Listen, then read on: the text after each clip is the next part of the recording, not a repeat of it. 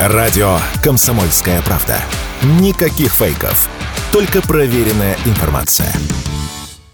В России растут продажи автомобилей с пробегом. За июль этого года российские автолюбители купили более полумиллиона поддержанных машин, что почти на 20% больше, чем второй месяц лета прошлого года. Количество проданных в прошлом месяце автомобилей с пробегом наибольшее с января а планку в полмиллиона реализованных машин вторичный рынок преодолевает уже третий месяц подряд. Причиной такого повышенного интереса к рынку БУ автомобилей эксперты называют отсутствие аналогов популярных моделей, а также низкую цену. Об этом Радио КП рассказал автожурналист, автоэксперт Александр Михельсон. А россияне предпочитают БУ автомобили по очевидным причинам из-за отсутствия новых автомобилей, кроме китайских, а среди китайских практически нет бюджетного сегмента, только-только начали появляться автомобили, там типа Чинган Алтсвин, которые работают в сегменте, скажем, э, ушедшего Hyundai Solaris. Нет э, аналогов Логану, нет аналогов Дастеру. Вторая причина – это стоимость автомобилей, потому что те машины, которые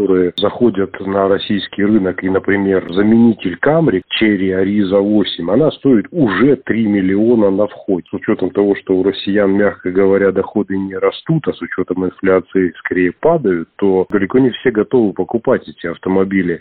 К тому же в период низкой стоимости доллара российский авторынок пополнился большим количеством разнообразных автомобилей.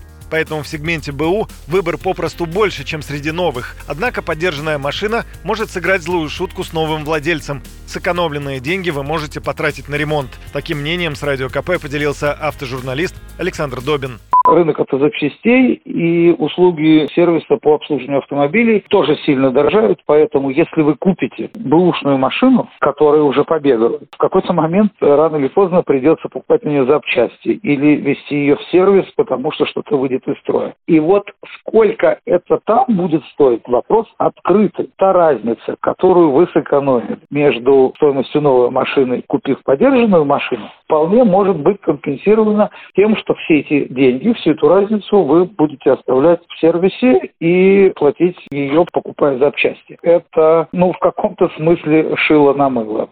Самой популярной маркой на вторичном рынке до сих пор остается «Лада». Ее доля составляет 20% от общего числа проданных авто. На втором месте по популярности держится Toyota, а третье место досталось Kia. Самой популярной моделью автомобиля на вторичном рынке стал Ford Focus. Юрий Кораблев, Радио КП.